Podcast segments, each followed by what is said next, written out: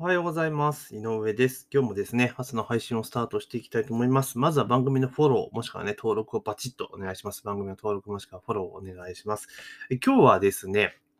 デニーズが初の無客席店舗、て宅配持ち帰り専門っていうね、記事が出てましたので、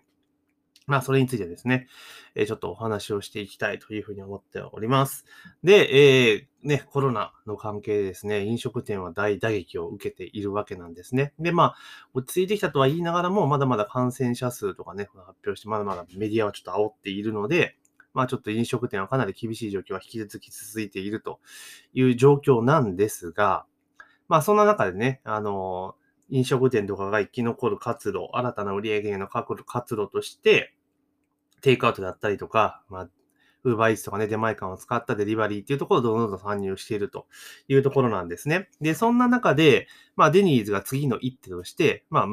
無客席店舗っていう、まあ、簡単に言えばテイクアウト専門店ですよね。お持ち帰り専門店を作りますよっていうところですね。で、お持ち帰り専門だと当然ね、店舗レイアウトもね、調理場だけで OK っていうところで、まあ、面積も少ないし、あと少人数での対応、だから人件費もかか人員もね、そんなかからないというところで、まあ、店舗のコスト3割程度と、3割しか収まんねえんだっていうのが正直なところなんですけれども、まあ、それから日替わり弁当とかでハンバーグやオムライス60種類のメニューを揃え、単身世帯を取り込みたい考えですというところなんですが、これね、私的には、多分うまくいかねえだろうなっていうふうにちょっと思ってます。うまくいかねえだろうなって言い方したらすごい良くないんですけれども、あの、なんていうのかな。これやっちゃうと、デニーズ自体がなくなっちゃうんじゃないですかっていうのはちょっと思ったりするんですね。で、それどういうことかというと、要は、例えば個人のちっちゃいおみえーお店とかでね、多店舗展開してないようなところが、お店の営業ね、していく中で、まあ席数が足らないとかね、そういう事情の中で、テイクアウトとかデリバリーとかするのは全然 OK なんですが、これね、大手が、あの、いいんですよ。メニューの中で、あの、なんていうのかな。えー一部商品を、その、テイクアウトできますよ。だったらいいんですけど、完全にテイクアウト専門店っていうのを作ってしまうと、で、それが定着してしまうと、そもそも店行く理由っていうのがなくなってしまったりするんですよね。まあ、デニーズって関西が最近、関西ないので最近行ってないのでどうなってるかわかんないですけれども、まあそういったことが起こるというところと、じゃあそもそも、そもそもですよ、デリバリーで、デニーズ頼むかっていう話なんですよね。うん。デニーズのファミレス頼むかっていう話なんですよ。で、以前の言う、例えばガストが、えデリバリー成功した理由っていうのはね、ガストスカイラークルーが成功した理由っていうのは、あの、彼らが始めた時っていうのは、あの、あれなんですよ。あの、そもそも、ウーバーイーツもなければ出前館もない時代に自前で作ったわけですよね。だから、あの、ファミレスの、まあ、低価格帯のファミレスの、えー食事がですね、えーお弁当としてゲットできるっていうところで、利便性が高かったので、ある意味定着したというところがあるんですよ。ね。で、じゃあそういう背景があったと。で、今ってもう状況がまるで変わって、要は、あれじゃないですか、ウーバーイーツなり出前館なりっていうものがあって、えリオンさんおはようございます。ありがとうございます。で、そんな中で、えそういった動きになってるわけですよね。だから自前のえ配達の体制を作らなくても、えそれでもですね、えデリバリーができるという状況になってきてるわけですよね。だから、えそれこそ始めようと思えばいつでも始められるっていう状況の中で、で、さっき冒頭で話した通り、まあ、個人とかね、店の数が少ないようなところであれば、まあ、全然ね、やる意味はあるにしても、まあ、デニーズって別に、なんだろう、デニーズ行きたいぜって利用する人ってあんまいないですよね。ファミレスって基本的にそうじゃないですか。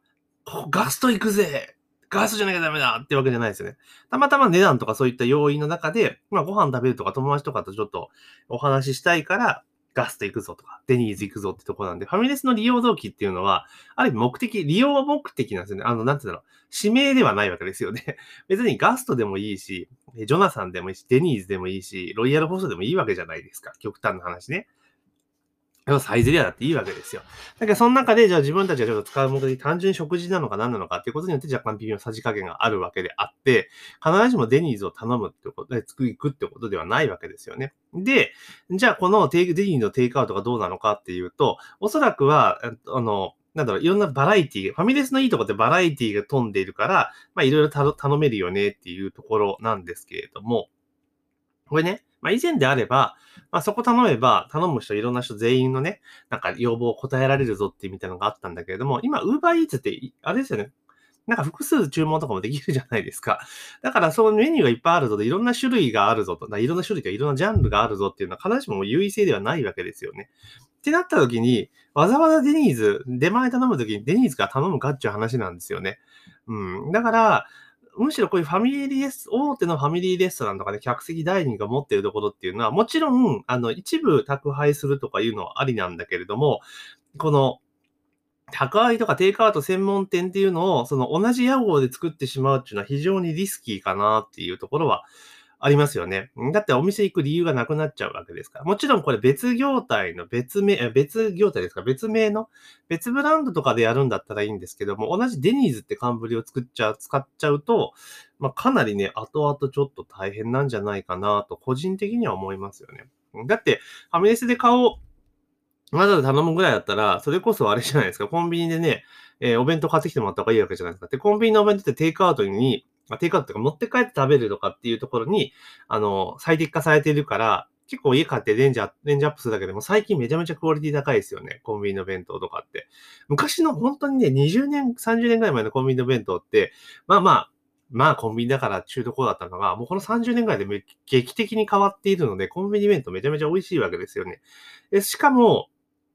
この、なんだろう、スーパー、スーパーじゃねえや、えー、ファミレスとかね、例えば宅配とかデリバリーとかした時よりも当然安く、えー、買えるわけですよね。で、その時そことやっぱバッティングするわけですよ。競合するときに、じゃあ、あえてデニーズ頼むかっていう話なんですよね。だから、大手チェーンが結構軒並みウーバーイーツ始まって、ウーバーイーツのエリアになってから、どんどんどんどんウーバーイーツ導入しているんですけれども、それって必ずしもプラスになってんかなっていうのはちょっと正直思ったりはします。もちろん、一定数の呪文、えー、入るけれども、あくまでもプラスアルファでしかなくて、それをメインにするのは、ちょっとしんどいんじゃないかなと、個人的には思っています。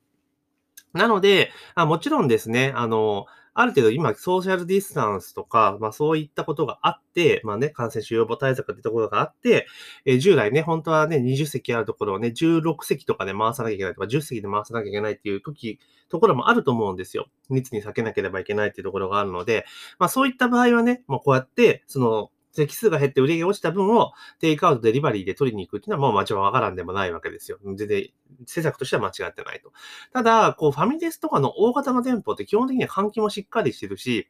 まあ、席間もそれなりに離れてるわけじゃないですか。で、パーテーションとか切ったりなんだかんだしたら、席数ってそんな減らしてないですよね。ファミレス見てりゃ、言ってみればわかると思うんですけど。っ